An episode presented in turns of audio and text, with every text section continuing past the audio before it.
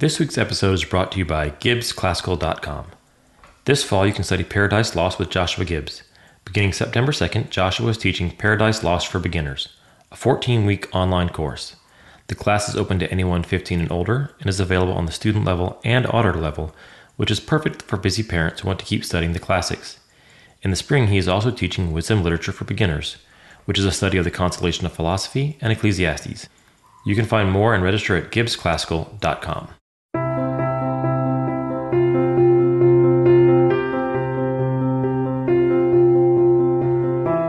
this week's episode of Quiddity on the Circe Podcast Network, where we engage in the classical spirit of inquiry. I'm your guide, Brandon LeBlanc. Today I'm joined by Dr. Justin Jackson. Dr. Jackson holds a BA and MA in English from California State University, as well as a PhD in Old and Middle English Literature from Purdue University.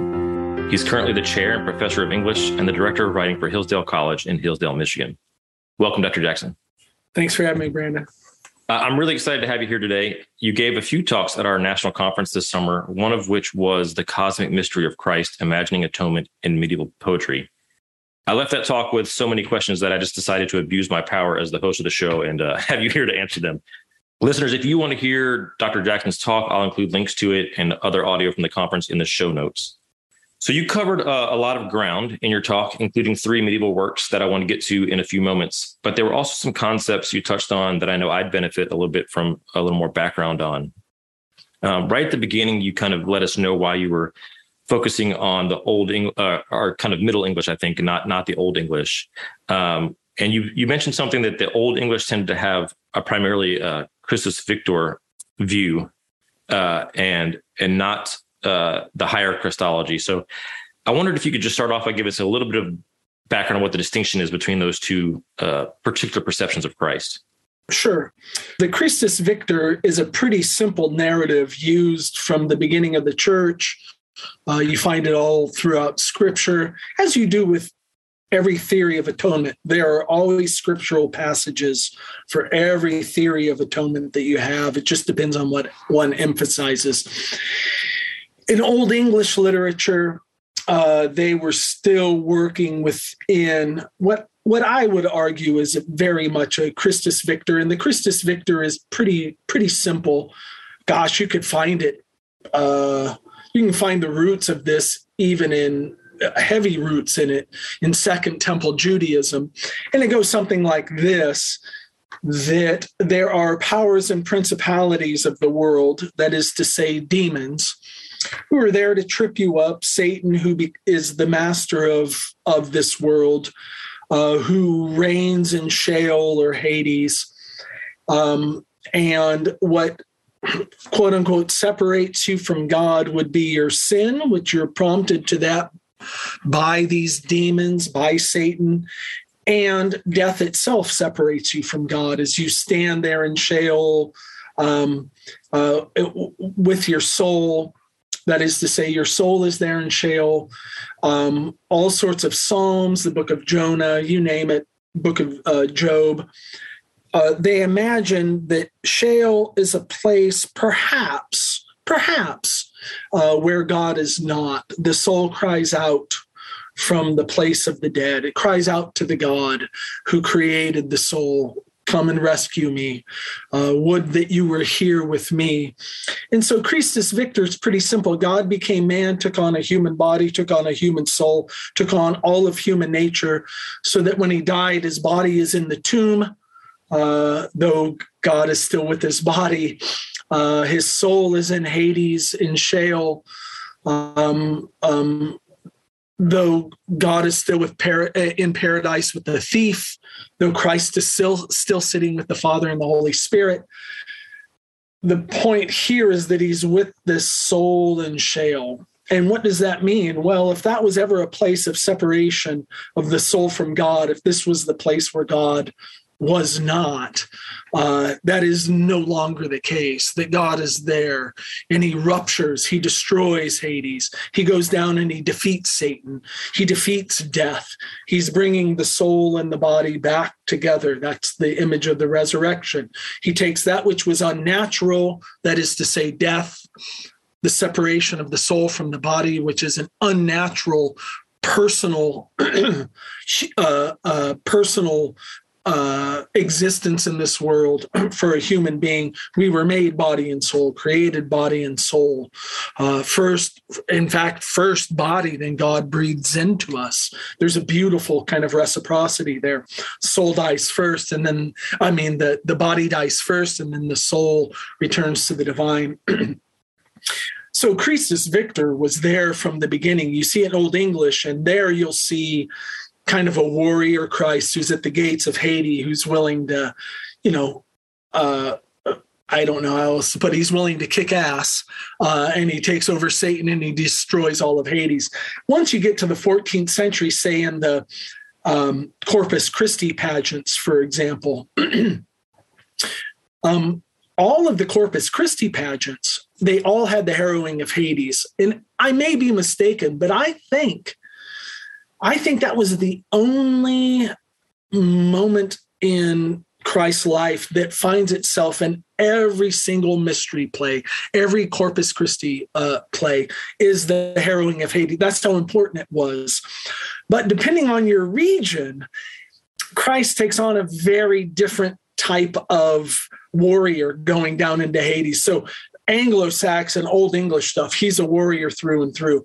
By the time you get to the 14th century, 15th century, like the York mystery play, he's a lawyer. He's arguing over the divine rights of all these souls who are in Hades but but nevertheless it's still the same. It is god saying i created these souls for a purpose. They aren't yours. This is unnatural. They are mine and i will in fact have them back. So that's the kind of christus victor uh, uh, narrative versus you know, we can say the sacrificial narrative, which has always been there. It was there in Old English as well. It's just they didn't build a whole system on it. Mm-hmm. Uh, you have Christ, the illuminator, that is to say, Christ, the teacher. Uh, this is probably, oh, I don't know, in the Middle Ages, probably made most famous by Peter Abelard systematically. That is the Imitatio Christi. Mm. If one wants to be saved, just simply imitate Christ, do what he does, participate in the virtues in which he is the source in, in which he participated. Um, and then what I call kind of the incarnational or ontological. When God became man, he took on kind of that human nature, gave to us in response kind of that divinity uh, Mary gave him our humanity, and in return, he gifted to us his divinity.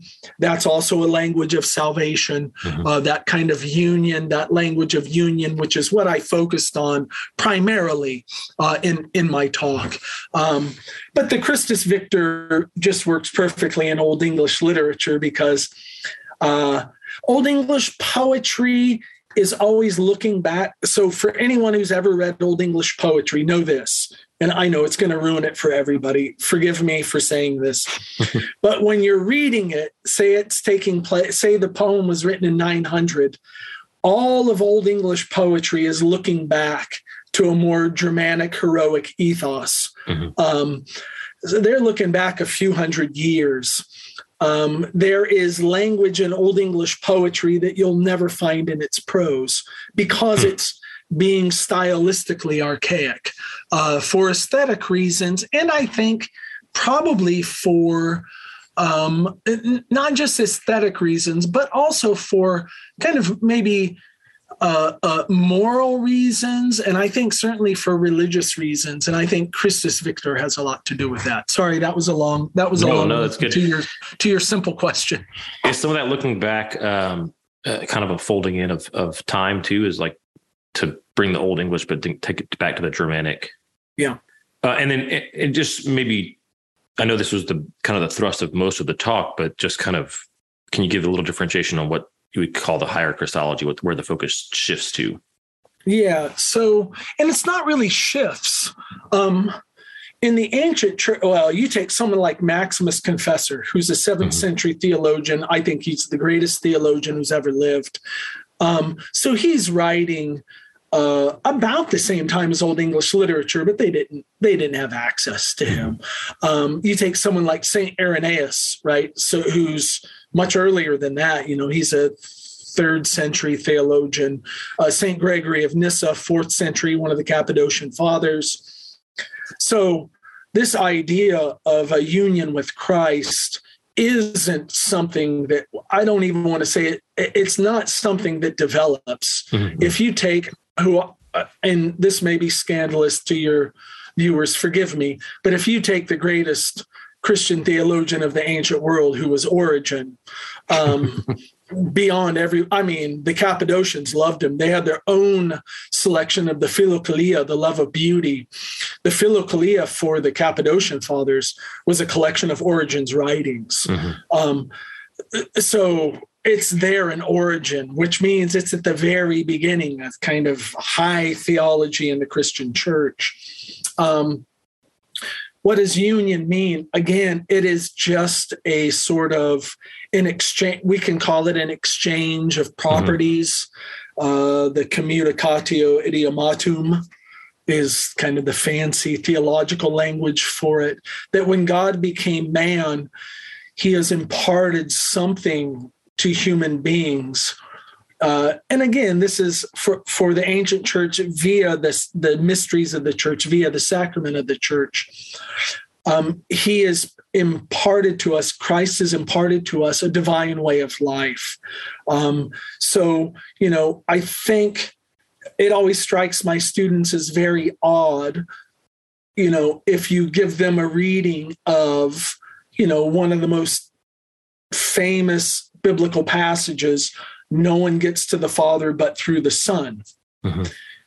Well, just think about that. I'm sure most of your viewers understand that as a very, what would I say, exclusivist claim. That is to say, if you aren't Christian, if you aren't a professing Christian, if you don't believe in Christ, there's no way you're getting to the Father. I don't want to rebut that claim in any way, shape, or form. They can hold on to it, put in their lap, don't move from it. But there's also an ontological understand. Ontological just comes from the Greek word ontos, which means being, just mm-hmm. means our very being, our very existence. The ontological reading would be something along the lines of no one gets to the Father but through the Son they would just state that as a basic anthropological fact because the father is uncreated mm-hmm. and we have no access to him because of our created nature. There's nothing we can do to bridge the gap between the created and the uncreated. And so that the uncreated God and his beneficence and his generosity and his charity willed to become man, to take on our nature so that we have what? All of the important moments of the life of Christ the incarnation, which is taking on human nature, the baptism of Christ, which is, you know, if you ask people why did why was Christ baptized, it's usually you'd be shocked. It's a stumper because baptism, baptism, baptismo means an immersion, right? It's a mm-hmm. cleansing. Well, what did he have to be cleansed of? This is someone who's sinless. This is, uh, uh, I mean, right. literally, what is Christ being cleansed of? So you understand baptism is not that he's being cleansed, nor is it just simply some students will tell me, oh, he's creating a, a model for us. We should hmm. imitate him in being baptized. Great. I, I don't object to that. But there's a deeper ontological place here that St. Paul picks up on. Christ became baptized, he was baptized so that when we're baptized, we're baptized in the life of Christ. St. Paul makes this very clear. We're baptized into his death, plunged into that water, that image of chaos and death uh, uh, uh, of biblical imagery. There's your death. You're being buried. There's what. There's a reason why you're being submerged in that chaos and death. You're tasting it. You're tasting what Christ tasted, and what what else does Saint Paul t- tell us? You're resurrected in the life of Christ. So incarnation takes on the human nature baptism is the what would i say it's the vehicle it's the route for us to be grafted into that life of christ Uh, he's crucified, dies for us on the cross. He tastes suffering. Uh, uh, he tastes humiliation. He can demonstrate for us, forgive them, Father, for they know not what they do. I mean, you want the most, you know, people focus a lot on all the various teachings of Christ and even the difficult teachings of Christ. Why Kierkegaard's one of my favorite philosophers, but that's one of them right there. That's one of them. God who's on the cross, forgive them, Father, for they know not what they do, knowing right. he's perfectly innocent, free of all any guilt they want to attach to him. So there on the cross, uh, the resurrection restores our human nature. As we talked previously, body and soul are separated. What does God do? God descends to Hades in his soul. It's resurrected back with his body. All the uh, uh, not all, but the disciples see it. Mm-hmm. They feed him. I mean, it's a very material concern, right? I'm always bothered when Christians aren't materialist enough, right? We, we're kind of neo Gnostics in many ways. No, no, no. Christ is like, put your finger in my, put your finger in my right. body. Do you have something to eat? Can a guy get a fish around here? I mean, this is what he asks, right? Yeah. Can, can I have something to eat here? There's something quite material about this spiritual existence. And notice what I did there. It's not it's not the spiritual versus the material. There's something material in this spiritual existence. Mm-hmm. We can't create that dichotomy there any longer. Um, the one forgotten feast in most churches uh, thank God I'm part of a, a, a, parish that's called Holy Ascension. But the ascension of Christ after 40 days, uh, who ascends to the right hand of the Father. The reason why I think that's so very important is because ascending at the right hand of the Father is sitting at that position of power. But not only that, we can go back to no one gets to the father but through the mm-hmm. son right he's sitting at the right hand of the father in his you know in some ways if you want to schematically map it out he's sitting at the right hand of the Father. On the one hand, he shares the divine nature with the Father. On the other, he shares the human nature with us, which means we're united to God through the Son. the Son, yeah. That is to say, ontologically speaking, we can say it factually, I think, via the Nicene Creed, nobody gets to the Father but through the Son. I think it's just a basic existential ontological claim. Hmm. Um, and then, of course, the descent of the Holy Spirit. We always forget about the Holy Spirit, full person of the Trinity, no less, no more full than the Father and the Son. It's just he's kind of the asterisk he's the trinitarian asterisk I, I suppose is what we would say. But it's he who unites us to christ. It's the holy spirit who inspires uh, scripture itself. If the holy spirit inspires scripture then he's speaking to christ as christ is always testifying to the father. Um, so that's kind of that more mm-hmm. ontological breaking down the barriers and you know don't get me started on creatio ex nihilo right because if mm-hmm. if we started from nothing I like to say, if we started for from nothing and yet we're here, then I'm sorry, we started from something. But that something isn't a thing. It's we started from someone. Mm-hmm. From the Father through the Son is all things created. Through the Logos, Everything has its low, and hey, this is just ripping off Maximus Through the logos, everything has its own logoi, its own inner essence, right? Uh, made in that image and likeness of, of, of, of God. So there's there's never not a participation in in in the divine life.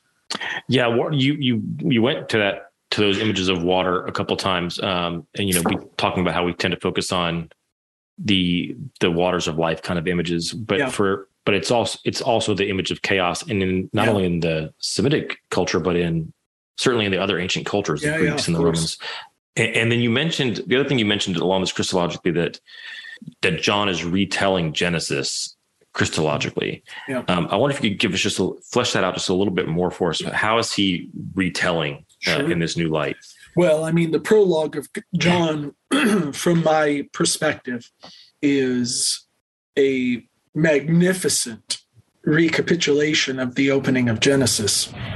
in the beginning. I mean, look how John even begins this thing. In the beginning, uh, when God went about creating the heavens and the earth, or in the beginning, God created, however you want to translate the Hebrew, knock yourself out. Look what St. John's doing. Yeah, he's going back to in the beginning. In the beginning was the Word, and the Word was with. It's not it's not the spoken word. I mean, maybe there's playfulness because when God speaks, these things happen. Great, he's maybe being playful here, but I take this as a very theological testimony. So he's taking us back to the beginning, right? In the beginning was the word, and the word was uh, was in fact God. um, which then tells us what? I mean, this is this is profound because what we understand is Christ was never not there. Um, I don't I don't know if your viewers are familiar with the Arian controversy, um, um, but this passage actually proved pretty darn problematic for the Arians. They found their ways around it because they take in the beginning, time's already begun, God's already created, Christ is now there, right? Uh, and that's just kind of their position. Uh, uh, ultimately the First Ecumenical Council kind of shot down that idea to say no there is there was christ even before the beginning. Um, and this this to me is important because um, if christ is there at the beginning and there's a telos a, a purpose an end a beginning and an end towards the cosmos then everything is going to be pointing towards christ it's what i just said if we're created from nothing uh, then we're created from someone. We're created from something. We have to change that to say someone. And and St. John is he's teasing all of this out for us there. So what does it mean? Well, um, I think what it means for us is that with Christ, we can say something positively about theology. Mm-hmm if he's the icon, if he's the icon, if he's the image of the Father, which is what St. John says that he is, if he's the image of the Father, um, then we can start saying very positive things about God now. Uh, whereas before you had scripture to give you some guidelines as to who God was, what God was doing. God is all merciful, compassionate. You know, you take, you know, you take Deuteronomy 34 right? Long suffering, compassionate, merciful, desires the salvation of Israel. And that's in scripture, and that's mm-hmm. great. Scripture is certainly inspired by the Holy Spirit. But if you're Christian, and even if you go back to biblical times and you're, you know, you're you're Jewish and Christian, and you've been expecting a Messiah, which they did not assume was going to be God becoming man. So let's not mistake that. Uh, Second Temple Judaism, of course, well, I shouldn't say of course, it, many people don't know this. Second Temple Judaism, they're wrestling with the question of divine powers. Was there simply this kind of mono God who was just simply there? Um, yes, but no, because there's more of a, uh, you know, kind of a uh, instead of a Trinitarianism in Second Temple Judaism, they clearly have a binitarianism. There are two divine powers taken from the book of Daniel 7 9. I won't go into all the history of that, but now what St. John is saying is we know the full revelation now of who that second divine power is. It's the Son of God, who is in fact God. Um, and he gives us this great theological insight. And the reason why, uh, metaphysically speaking, is that if Christ and God the Father share the same, and the Holy Spirit, but I'm just talking about Christ and the Father now, you can just bring the Holy Spirit along with it. If Christ and the Father share the same nature, then the will is a faculty of nature, which is to say, whatever Christ does, whatever Christ wills, the Father necessarily wills that same thing. They can't have two wills opposed to one another. Well, this is, I mean, this is a theologian's dream because now you have an incarnate God who's actually doing divine things in front of you willfully. Again, if one uh, accepts that Christ is God, maybe one doesn't, he's a prophet, uh, he's just a teacher, great. But if you're a Christian, you you accept that Christ and the Father share the same nature, which means you have to accept they share the same faculty of will. Put all of that into context into John's uh, prolog mm-hmm. Well, this is magnificent. That means all of creation is through Christ, and it's always pointing to Christ. Whatever God, and I'm speaking of a Trinitarian God now, what would I say? Uh, ordains whatever he uh, you know, whatever the providence of God is, is going to be found there in Christ and it's going to be found. this is a hard one to wrap one's head around. It's going to be found before the foundations of the earth.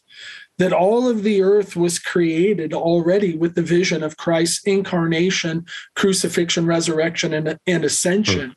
Hmm. Everything was created already knowing that that's coming to pass. Hmm okay, so there's your prologue. So, on the one hand, it's a very theological statement.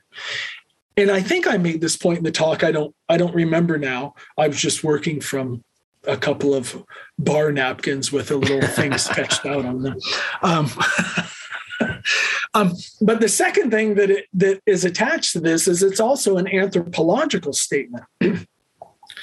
Because if he's fully human, if Christ is the new Adam, and we were sons of the old Adam, but in Christ we're sons of the new Adam, then mm-hmm. what is that telling us? On the one hand, theologically, it's giving us insight, positive, direct insight about God, and simultaneously what that means um, uh, with regards to what it means to be human. So that when, you know, Pilate comes out and says, you know, ecce homo, behold the man. I mean, this is stunning to me. This hmm. shows you what it means to be human. what it means to be human is to empty yourself, hmm. to offer yourself to the world, not worrying about, am I right? Do people see that I'm not a fool? Do people not see that I'm not a criminal? He didn't care about any of that. Um, it is it is a full giving of oneself to others. No greater love has man than this than to lay down his life for his fellow man. But the new adam demonstrates that for us. So the ecce homo is behold the man which is to say pedagogically behold yourselves. This is what you're you are created for. And then when christ on the cross says it is finished hmm. um, i take that as kind of the whole idea of this is the whole vocation of of humans. Mm-hmm. It is finished. I've done everything I can I can do. Um, you know, whenever I quoted Julian of Norwich when she says when she's imagining Christ as as mother, he says, "If I could have suffered more, mm-hmm. I would have done so." Mm-hmm. I think she's meditating upon the it is finished. There's no more, there's nothing more Christ as mother could have done for us to do what? And now I'm using Julian's language to give birth to us right. as human beings who were created. And this is where kind of my Q and A kind of went in that direction. We were created to be partakers of the divine nature, to quote St. Peter. That's it. And he's actually carved out that space for us as Christ the illuminator. There's one of your models of atonement via Christ the sacrifice, a self sacrificial mm-hmm, individual, mm-hmm. Um, Christ victor conquering those things. And then the ontological, when you live in such a way, being united to Christ, you actually become Christ bearers. Mm-hmm. Um, um, it, it, it seems to me that St. John is tapping into this precisely. And I take him as a, as a brilliant theologian. Um, uh, a wonderful book on all of this is by um, John Behr. Um, it's an expensive book, so uh, your your viewers are going to have to forgive me here. It's called John the Theologian and His Paschal Gospel. Um, I gosh, I think it's by I think it's Oxford University Press. It's magnificent. He goes through uh, all of this um, um, in in far more detail uh, than than I can here. But but I think I think the Gospel of John is very much it's crucial to this ontological understanding. And let me also say this, and again, um, for a lot of your viewers, this will probably be scandalous, but in the ancient church, um, the main path towards that ontological union would have been through the mysteries, the sacraments uh, of of the church, and primarily baptism and and and the Eucharist, because there's something ontological that happens there. One's grafted onto Christ. If one believes in the real presence of the body and blood, then one really is taking God into themselves. Christ abides in you, you abide in in in uh, in in Christ, and I think that's for me, I think that's the background of of of the Gospel of, John.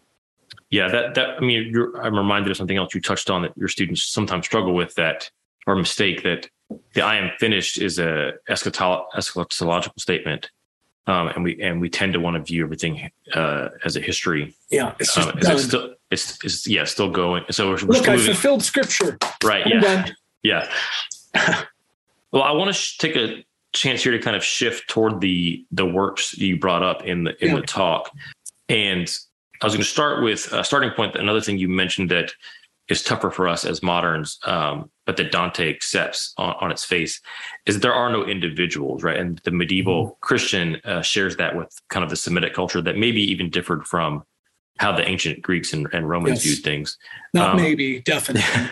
so, so maybe that would be the best place to start. Then, like, what's that distinction between the Semitic and medieval Christian, Semitic culture and medieval medieval Christian, and say like the ancient philosophers uh, of the Greeks? Yeah, I don't, I don't think, I don't think there's a separation between the Semitic and the medieval culture at all whatsoever. I think okay. the medieval culture, um, again, this is, I'm just speaking large. I mean, medieval, sure, sure. from 500 to 1500, right? From Spain to England.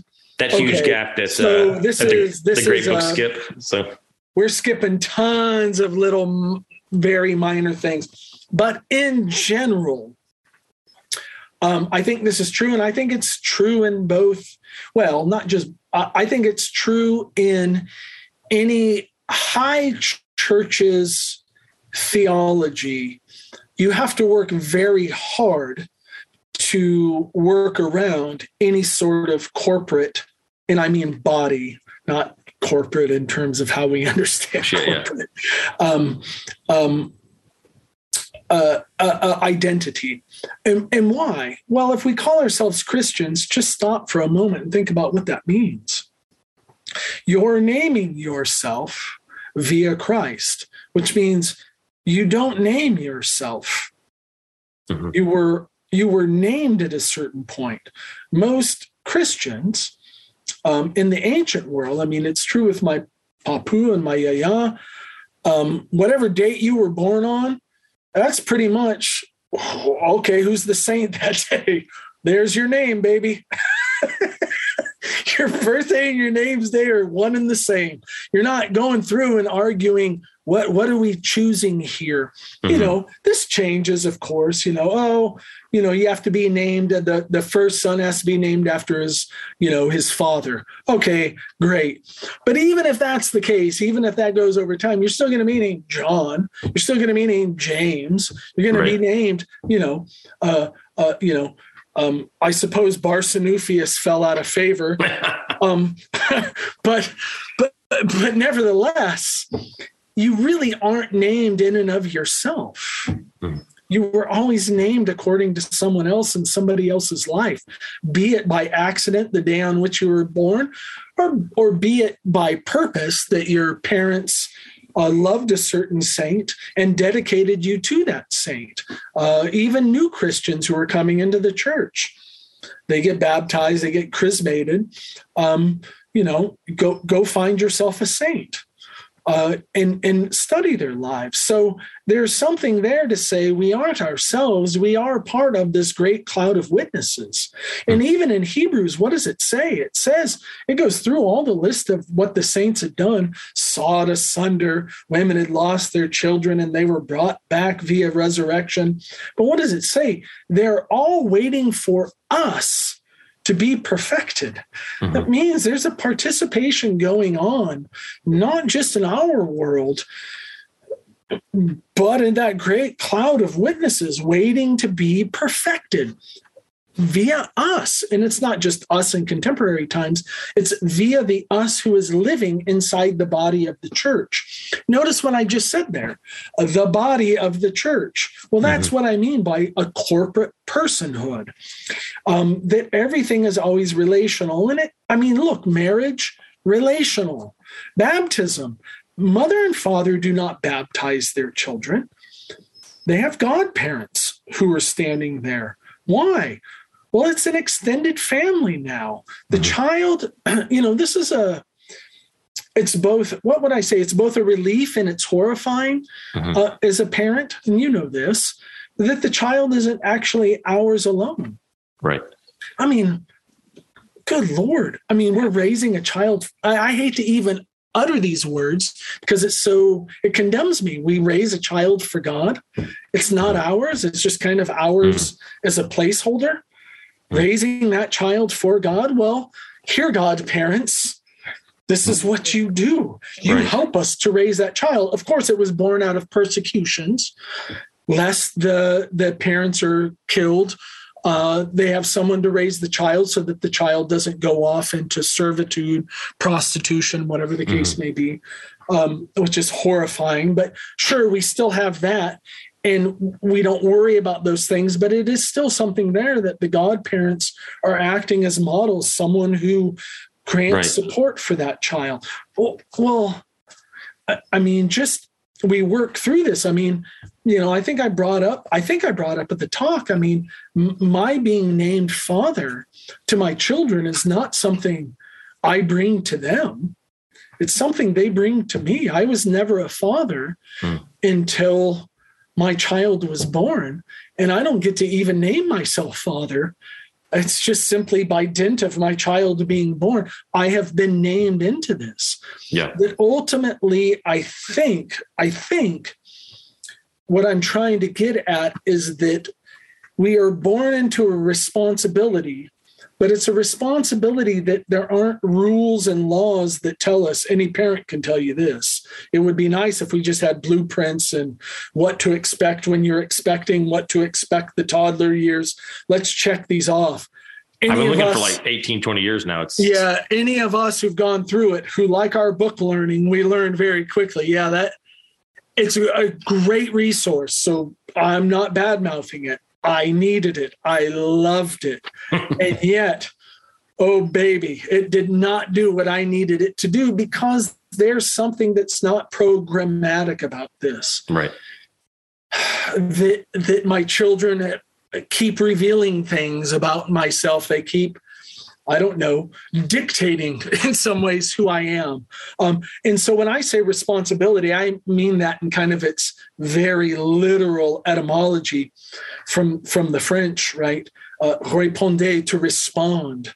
A responsibility takes someone else kind of calling you out of yourself, calling you out of that individualism, right? I mean, you know, uh, uh, when we get home from a hard day of work, or an easy day of work, whatever the case may be, we come home and it's like, can I not just get some alone time? Right. Yeah. Can I just be by myself? And it turns out you can never really be by yourself because even when your children go, sure, dad, be by yourself, you know, especially my office, the window goes out to the basketball court and I see them out there balling. And it's like, okay, I can't do this. Right. I, I, can't do it. I, I've been by, I've been doing work and my children are calling me out, even through being respectful, even while they're out there. I can't not go out there uh, with yeah. them.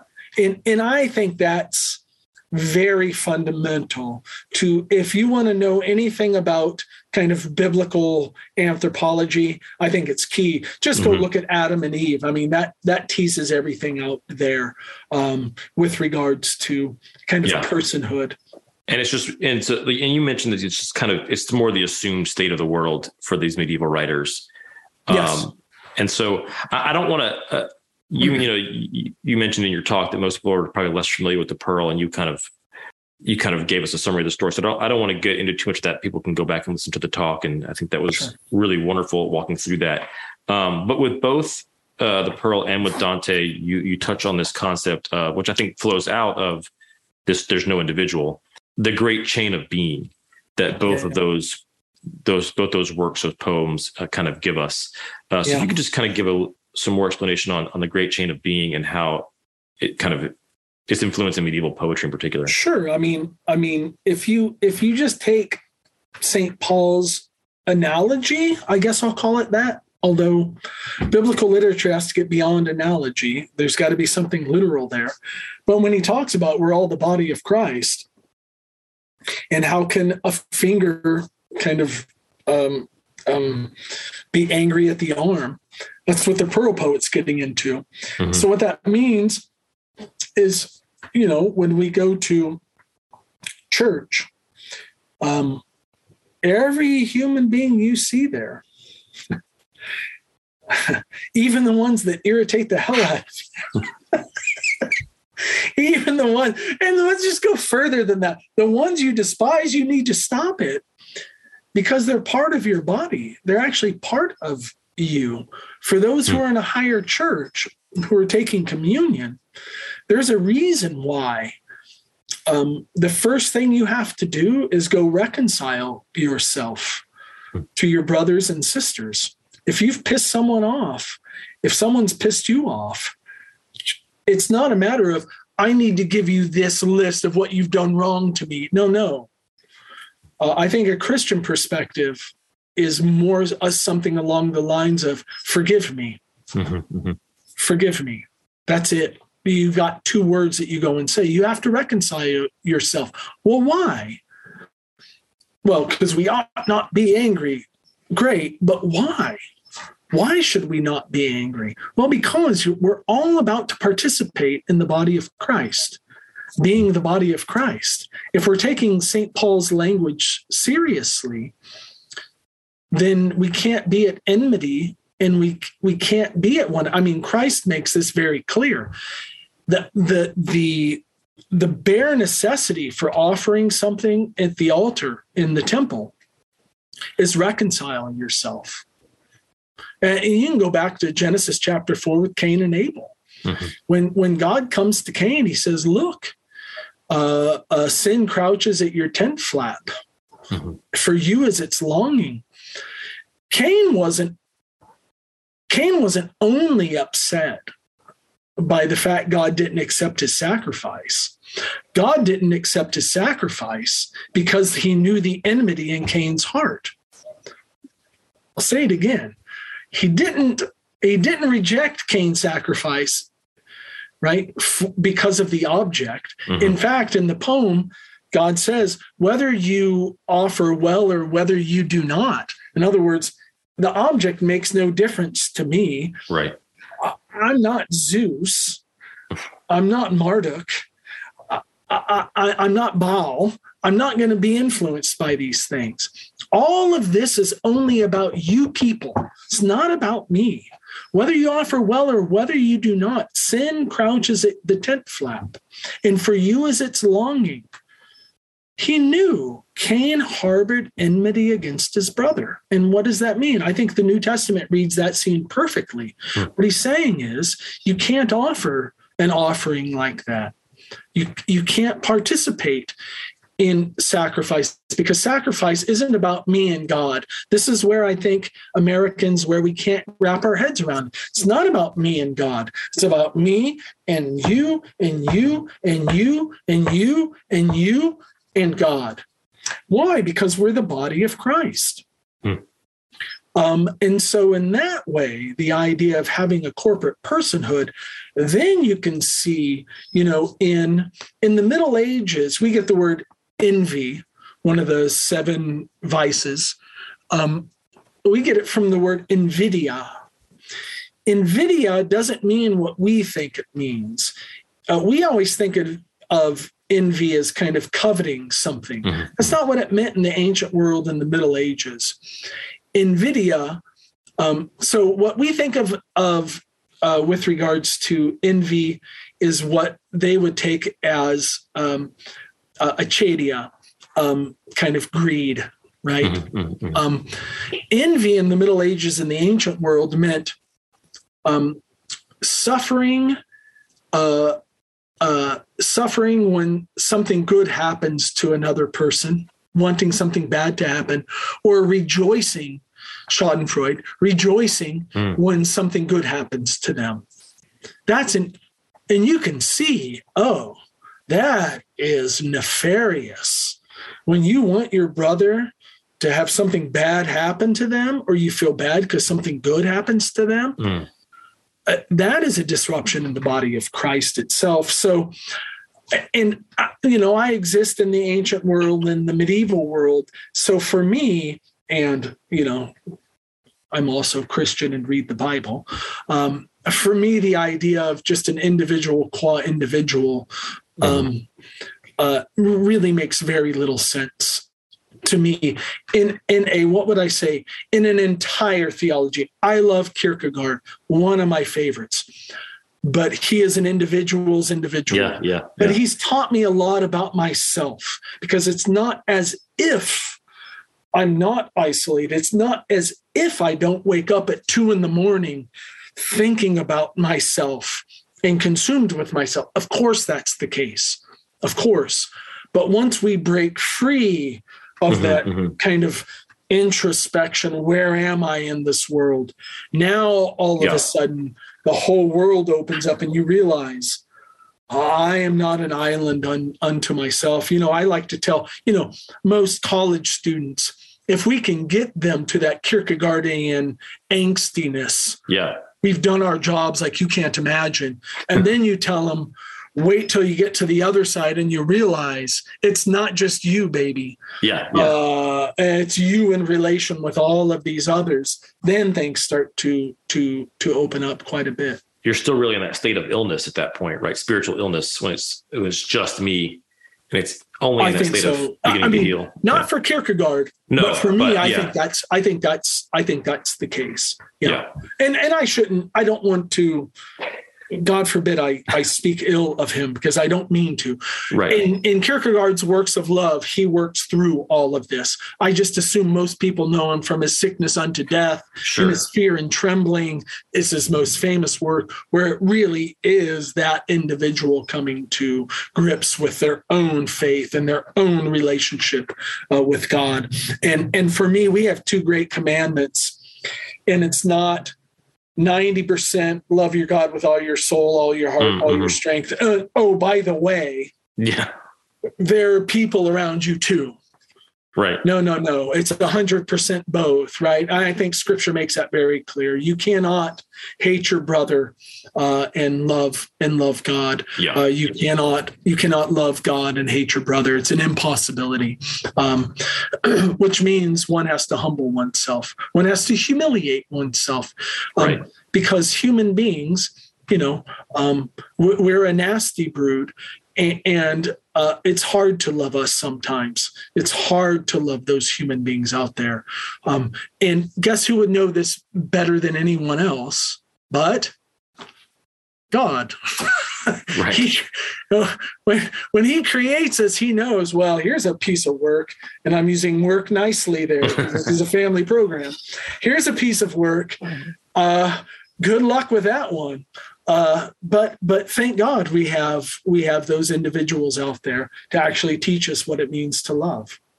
And and, is, and so that's what you see like in Dante when he's talking about the, the, the vices, envy. It's much more in that state of yeah. So yeah, I think that's exactly it. You know, part of my talk was I was just focusing on purgatorio and kind mm-hmm. of that heavenly bliss and all of that was predicated upon we can't i mean it's the opposite of envy mm-hmm, mm-hmm. Uh, when when in the heavenly realm when we see our brother there and you're like and I'll just use our euphemism here. Well, that guy was a real piece of work in this world.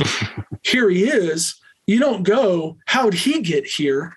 And why am I in? Why am I even seeing this guy? Why am I not above? No, no, no. Dante right. and the Pearl Poet are both saying, what a delight and a joy it is to see that person here. It's the opposite of invidia.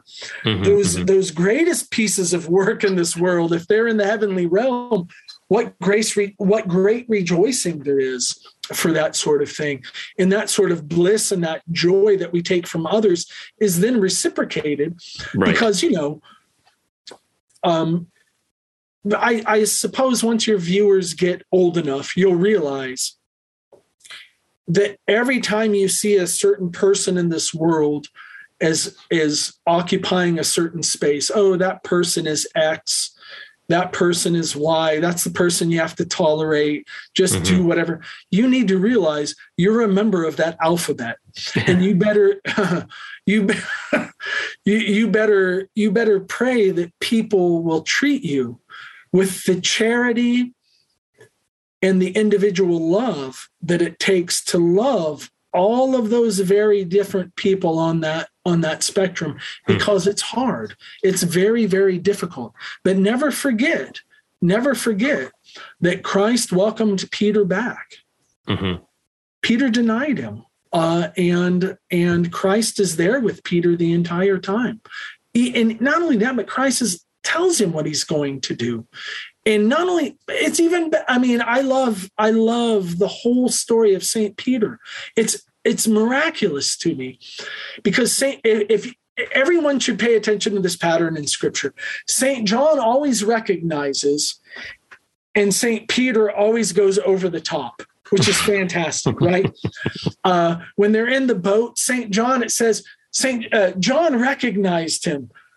And St. Peter's the one who jumps into the water and swims to him. When they come to the tomb, who was the first one there? St. John. He stops St. Peter's like, to hell with any of these restrictions about being around the dead. I'm because you would not want to right, violate right. clean laws. St. Peter runs into the tomb. It's beautiful. And, and what does that mean? It just means Christ meets us where we are. We're created in a mm-hmm. certain way. You know, I get students all the time. I have that online course on the on the David story you know i get people emailing all the time how could how can scripture say david was a man after god's heart mm-hmm. and, and, i cheat i'll be honest i cheat and i always ask them have you read the psalms and all i mean by this is my goodness this guy on the surface in his narrative may be a piece of work but read his psalms. He seems to be very clear about what he's doing and he repents and he turns back to god. Yeah. He, he comes to a certain point in his life and he realizes god is my fortress. God is my shield. God is my buckler. All of these mistakes i made Yes, I get it. He foreknew these things. He hmm. already knew what I was going to do before I did it. And nevertheless, here I am. And he could have snapped his anthropomorphic fingers and just eliminated me, given me a heart attack. So I stopped sinning, but he didn't. And if he didn't do that, then mm-hmm. what is it that I'm supposed to be doing with my relationship uh, uh, uh, to the divine? That's a that's a long way of straying from your initial question what does it have to do with others? But as soon as one sees oneself in scripture and one sees other people as part of scripture and all i mean by that is we all screw up and god foreknows all of it and all he desires is that we're all saved and all of this world is but temporary then why do we get caught up in the the the the work of this world. Yeah. I'll just keep using the word work uh, for for every expletive I'm going to use, I'll just use the word work. well, we've been talking about the that that great chain of being primarily in the in the the difficult side of it, right? For us temporally here yeah. now. Yeah. Uh, you focus a lot on it in the talk because of the two yeah. poems.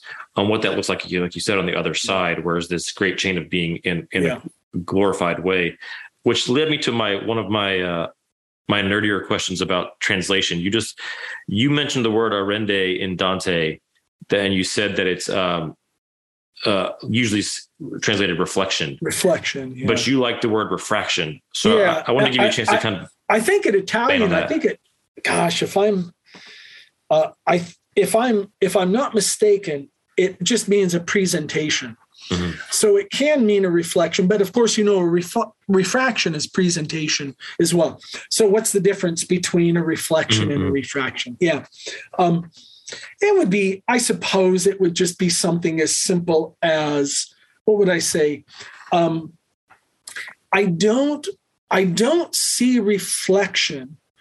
If I'm going to take it physically, I don't see reflection as quite as participatory um, mm-hmm. as I do refraction. Refraction is when light goes through something and that something is then rendered on the other side. Reflection is it bounces off of something and then we can see. So refraction for me seems to be far more participatory so that when I think of, you know, when I think of my dear friends uh, at church, at school, etc., in their best moments, not their worst, obviously, but in their best moments, I do like to think they aren't simply reflecting Christ, Christ bouncing off of them in their actions and their deeds. I like to think of them as Christ permeating them mm. and kind of coming coming out. Mm. I, I, guess my position would be, um, and again, it's just a matter of language, right? Mm. We're talking about a single Italian word, and I'm and I'm playing with it. But I think there is some theological significance here. We aren't just rendering Christ. If I really wanted to take the Italian word seriously, we aren't rendering Christ. Um, um, a, a, refracting of Christ is something like He's come to me and I'm offering Him to you. Mm. Um, I think that is a full throated Christian life. So that's all I meant there, uh, especially when in Purgatorio when they say, you know, uh, the love comes to those with the equal amount of love that they have and then you give that thing forward. If anyone reads saints lives you know you know refraction is a much more accurate way of talking about saints than mm-hmm. reflection because they aren't just simply reflecting christ. The, those refracting deeds okay. it's as if it's christ uh, him, himself I'm gonna I'm gonna keep that in mind when I'm reading those in the future. Um, you touched on something. I want to switch over to to Julian of Norwich. You mentioned it a little while ago, and also in your talk um, a lot. Uh, this idea of Christ as mother, um, yeah, yeah. which I think you mentioned it certainly in the talk that maybe we're less comfortable with, um, and maybe even. Uh, maybe that's even putting it mildly. We're not as comfortable with that language. We tend to focus yeah. on, you know, God as Father and Son. Um, but that it's important theologically. Uh, and you mentioned that many of the theologians use this imagery. So, uh, if you could just kind of take us into that a little bit and what its importance is, and how maybe some of the other theologians, in addition to Julian, kind of talk about that. Yeah. So, um, the theologians throughout history have always understood Scripture as speaking about God. That's important.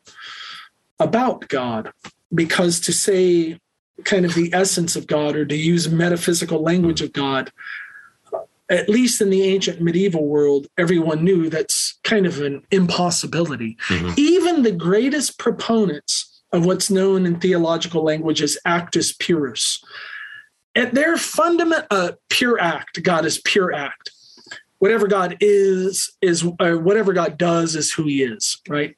But even at that fundamental level, even those theologians who are proponents, strictest proponents of Actus Purus, in all of their works, there was always an apophatic asterisk, which is to say, I'm going to say this, but I have to use language to say it and language can't encompass God in any way. So they even know what I'm about to do doesn't quite do what I'm trying to do here. All right. Well, if that's the case, then you know all of theology really is about God again, technical term, ad extra. God as he comes out to the world, the economical God, uh, eh, which is opposed to God ad intra, God mm-hmm. as he is in and of himself. So, for example, you could ask something like this. And my kids have asked me, you know, if you listen to, uh, if you recite the Nicene Creed, right? Christ is begotten of the Father. The Holy Spirit proceeds from the Father, or, right? And the Son, if you're coming from a Western tradition. Great. Well, kid, my kids always want to know hey, what's the difference between being begotten and proceeding? it's a great question. It's a fantastic question. To which I just quote St. Basil and I say, God only knows. That's the answer. There isn't anything. That, that relationship is just a demarcation of their unique personhood. The Son mm-hmm. is begotten, the Holy Spirit proceeds. What's the difference? God only knows. We can't speak of those things ad intra, as mm-hmm. God exists in and of himself and knows himself in and of himself. And I know I've if you have any strict manual Thomists who listen to this, I'm driving them crazy right now uh, because they've got language for this. Um, uh, but in the Middle Ages, I argue they, they they don't. They're quite aware of the of the role of language in this, which doesn't mean they don't take it seriously. Mm-hmm. They take it very seriously, and they want to be very precise.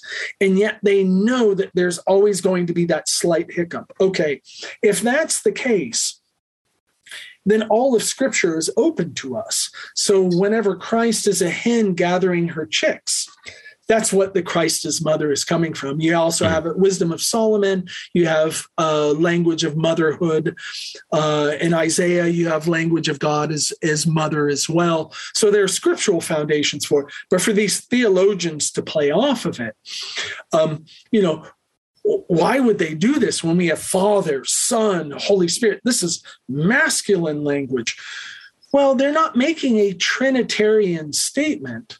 They're making a soteriological statement about God's relationship to human beings ad extra hmm. in an economical sense, because that's what scripture's trying to do, right? If not, then we're in we're in big trouble because all the metaphors used throughout scripture uh, is is you know heaven like a pasture is Christ both the gate and the shepherd? Uh, are are there many mansions? Are there lots of rooms? Is there a dungeon? I, I, mean, we can just keep going on and on and on because that's how language functions. We try to approximate the aboutness of the revelation of these things, and I'm sure the gospel writers, when they had these revelations from the Holy Spirit, they can only put it into language people would hmm. understand. Right. It just seems to me to be basic and simple. If you have a child, right? If my children at a certain age are asking me really difficult theological questions, and it turns out children ask really difficult theological questions, you have to make analogies. You have to talk to them about things that they know. Mm-hmm. Um, and, and so you go from there. So, what does that mean? Well, Christ as mother actually, I mean, again, it's not very controversial, and I find it to be beautiful. And what Julian's trying to do is say something along the lines of God came in this world to give us birth to eternal life. If you're a Christian and you can't affirm that, then I'm going to say you're probably not a Christian. If you can't say Christ came into this world, to give us birth to new life. Hmm. I don't know what to tell you because he did. Uh, and we have all sorts of mechanisms for what this new life looks like. But there's a reason he was called the old Adam and now the new Adam. Um, so that's the first thing that Julian is talking about that he took on the old Adam and was a, upon the cross, she sees the cross as his labor pains. Hmm. Well, what's his labor pains? Well, his labor pains are to do what? every labor pain is to give birth to new life in this world. Mm. She's saying that's what Christ did for us. He went through those labor pains. He takes, and not only that, but in the Middle Ages, my goodness, if you're pregnant, it's a potential death sentence. Mm. Like any of your listeners, if you were born cesarean section, I was, you were, if you weren't dead in the Middle Ages, your mother clearly was. And that's just cesarean section. Even normal birth, you're going to die, not absolutely, but you have a good risk just simply because of infections. Mm-hmm. We don't think much of it because we have penicillin, we have hospitals. Mm-hmm. We just take care of. You run a fever, oh, you just have an infection. Here, here's some antibiotics, and you're good to go. Not in the Middle Ages, you were pregnant, and then it's like, okay, here it comes. I'm giving birth to this new life in this world. And Julian makes note of that. She, and not only that, but she says, our mothers give birth to us unto death. Whew. I mean, that's that's that's dark stuff. I mean, it's mm-hmm. true, but that's dark stuff. She's making an, you know, I like to think Camus and Sartre would be on board with Julian of Norwich, right? We're just these Heidegger. What Julian's saying is that we're just beings unto death. Right. Heidegger's like, yes, that's exactly right, Julian. But her point is, is that Christ in his labor on the cross mm. does not give birth to us unto death, but gives birth to us unto life. Sure, we taste death, but it's not as if death has been vanquished, death has been transformed. And that's a really important distinction between the two. If we go back to Christus Victor, it's not right, simply right. death has been crushed, we've we've eliminated it. It's not that. It's we've taken it and we've make we've made it something else and this just comes from st john right hmm. lest a grain of wheat fall into the ground it has no life. Mm-hmm. this is this is our existence. Um, um, which is really an odd thing to think about a fear of death in the christian world. What are we even that, that just seems insane to me. We can lament death of course but a fear of death yeah. Uh, that just seems to be a non starter. So, all she's doing here is trying to give you, and I think it's a very beautiful metaphor of Christ as mother, because usually the language of mother is always reserved for, um, um, I'll just say, two individuals the Theotokos, Mary, of course, but also the church. The church is the mother. Great, but what's Christ? He's the body of the church uh, he's the very life source of the church. He's the head, St. Paul tells us, he's the head of the body, which is the church. Um, so I, I think we're really, anyone who objects to the language of Christ as mother just hasn't thought through the analogy mm-hmm. very closely uh, as you pointed out, it's found in the ancient church, the medieval church, Anselm of Canterbury, Augustine, uh, Clement, um, uh, Origen. It, it's really not anything that is scandalous at all uh, what whatsoever. It's actually a, I find it to be a very very helpful analogy, and she goes further because of course she sees Christ is nourishing us through the Eucharist. Mm-hmm, mm-hmm from the from the from the wound on his side, which she sees as an image of breastfeeding. Sure. Um, um, and yes, of course, our nourishment comes from the Eucharist. Of course. So, uh, and like I said, I mean, you know, um, some modern scholarship sees her as being you know radical or subversive or whatever you know punching against the patriarchy which may be the case but i only know one thing. The patriarchy is that which had to look at her writings to release them. And i can't imagine anything the patriarchy saw as problematic. And and julian and i'm only guessing here uh, i think julian it was theoretically a universalist. Um, theoretically Practically, she was not, because she would say, I can't wrap my head around how everyone isn't saved. And yet the church teaches they hmm. aren't. Hmm. She's like, I don't. For yeah. her, the greater mystery was how does the church teach that? And not that she's opposed to it, she affirms it. Uh, for her, the great mystery was anyone would would be in hell, uh, yeah. based on her, you know, ontological principles of that. Uh, the Middle English word I won't translate it substance, substance that's yeah. never not united with with with the divine. So yeah, you mentioned that that that substance and the and the senses um, in the talk too, and then and then went on to talk a little bit about how she presents everything in a, in a vernacular theology, um, yeah. and how that's uh, a little bit different from from most, the, at least. It, Um, but can you talk a little bit about why what the benefit of it is, or what the difference is there when she comes in a, with a vernacular theology. Sure, and it's not just Julian. I think Dante falls into this okay. realm as well, right? Um, and the reason why is uh, um, because the only access, well, that's not true. So the primary access one has to any theology is a life of prayer. And all I mean by that is just that sort of way of silence or prayer in which you're united to God and there's something that's there beyond the language. Okay.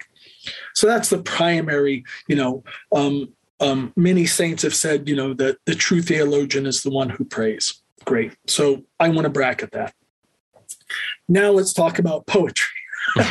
um, and, and and this is what poets do, and vernacular poets they're trying to translate these theological concepts without going to the Latin in in the West, mostly Latin, not the Greek at all, but not relying on the Latin. Um, and I think this is I think this is uh, important for scholars and for anybody um, because they're trying to help us in our own tongue get to their own experience of the divine right? So um so someone who's you know um working in the greek the, it's kind of easy because they've always had that language.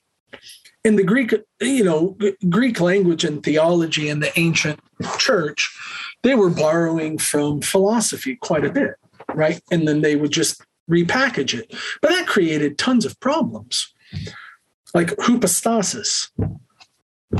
Per, we call it personhood, hypostasis. And well, they fixated upon that because it also meant essence. Hmm. So, no, we believe, you know, there's an essence and an essence.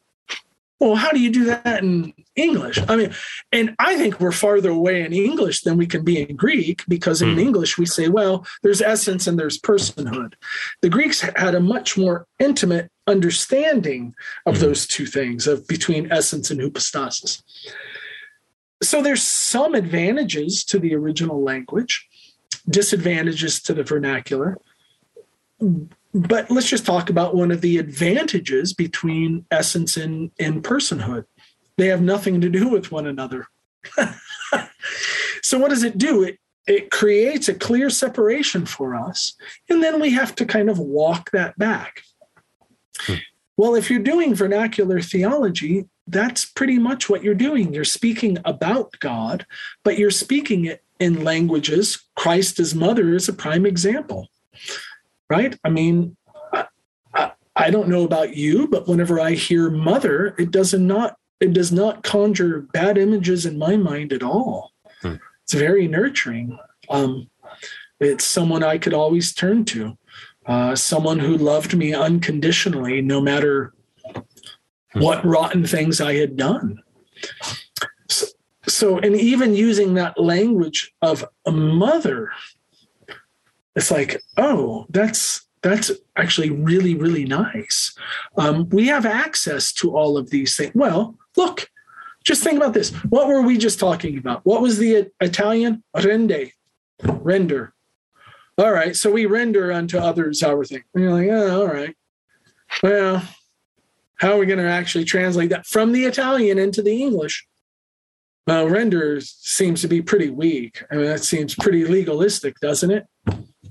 Well, let's do reflection. Okay, I like reflection. That's nice. It's better than render. Mm-hmm.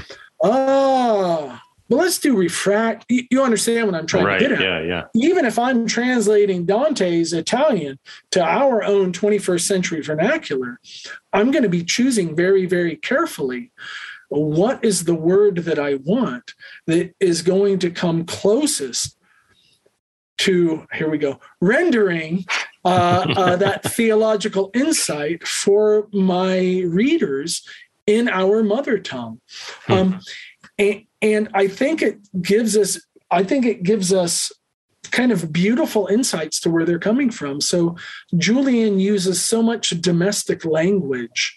It's mind blowing with her high Christology using very, I don't want to call it lowly language, but it's pretty lowly language. It's just the everyday. Mm-hmm. Um, uh, Ephraim the Syrian is also pretty famous for fourth century okay. uh, Syriac Christian. Um, he uses a very similar language to Julian. She likes clothing and knitting imagery. So does Ephraim. Um, so, so they and he uses it in Syriac. So that would have been a, a, a vernacular language uh, for him at the time. And you know, you have to realize all the Greeks writing in the ancient church. It turns out theirs was a vernacular language. Right. Right. Greek right. is just the language that's spoken. You know, uh, if I'm a fourth century Greek and I see hypostasis I'm thinking of my buddy who makes wine down the road, and hypostasis in in in uh, in winemaking is kind of the uh, uh, the dregs of the grapes that sit at the bottom of a. So just think about that for a moment with regards to personhood. Mm. It's that which gives the wine its wineness, those dregs. That's why hypostasis doesn't mean personhood, the way we try to do it in the vernacular right. now. It means of the essence, hmm. something that is from the essence. Um, well, that's spectacular if you're Greek and you understand, oh, it means essence, but not essence the way Ousia does. Um, and so we're always doing it. The Hebrew Bible, I mean, you think that's not in the vernacular? Of course, that's in the vernacular. Biblical Hebrews is right there in that ancient Hebrew language that stayed pretty stable for centuries. They're writing in the vernacular. You know, um, um, there's a reason I think that you know um, when God knows Israel, it's the same verb when Adam knows his wife and mm-hmm. they have a child. It just means there's a certain level of of intimacy there. We understand the knows from Adam to Eve. Right. But when we read it in English, it goes, and God knew Israel, well, we can't help it. We are so analytical. Nothing wrong with that, by the way. We're thinking of God anthropomorphically knowing these things. But the Hebrew Bible is in God knew Israel. It means he intimately knew them, which means he knows you in ways that go beyond that sort of thing that we kind of lose uh, uh, in in that vernacular, in our own vernacular of of of to know. Um, mm-hmm. I don't know what the whole translation project would look like if one undertook that, peeling it up, apart.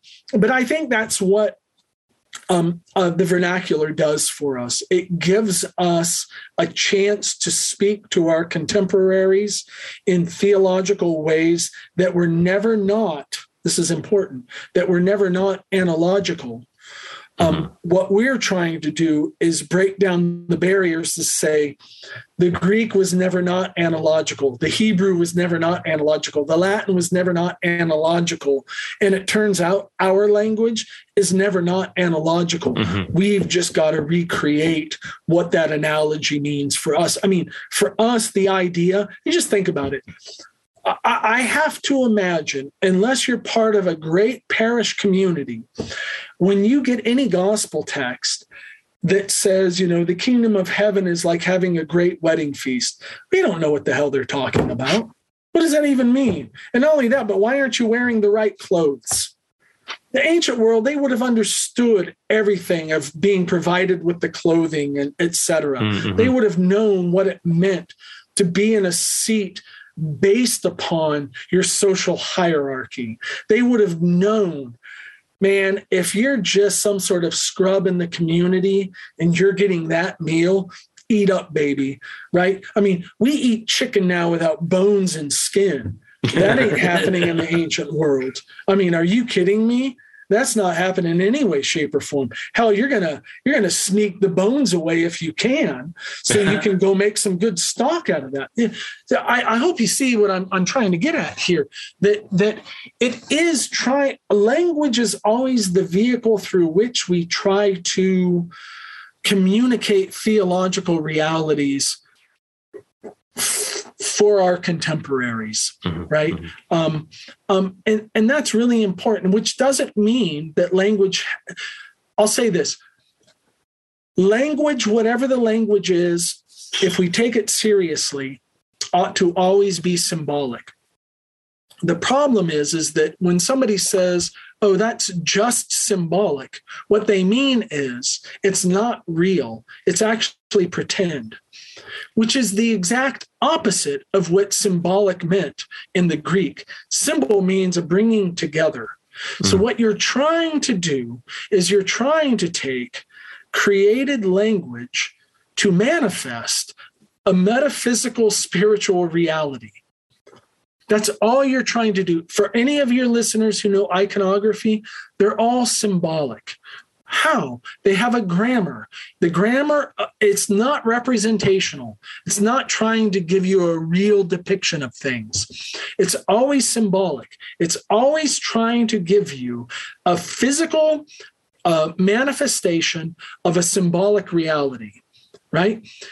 Do you know what the opposite of symbol is? And this this should scare the hell out of people. The opposite of symbolic is diabolical. Hmm. Diabolical means to render asunder, hmm. to break up language and that metaphysical reality. Can we understand that um, any language we use um, is always arbitrary given its time and place? Yes, of course. Of course. We call it rock, they called it Petros. Either word is an arbitrary understanding of what rockness is.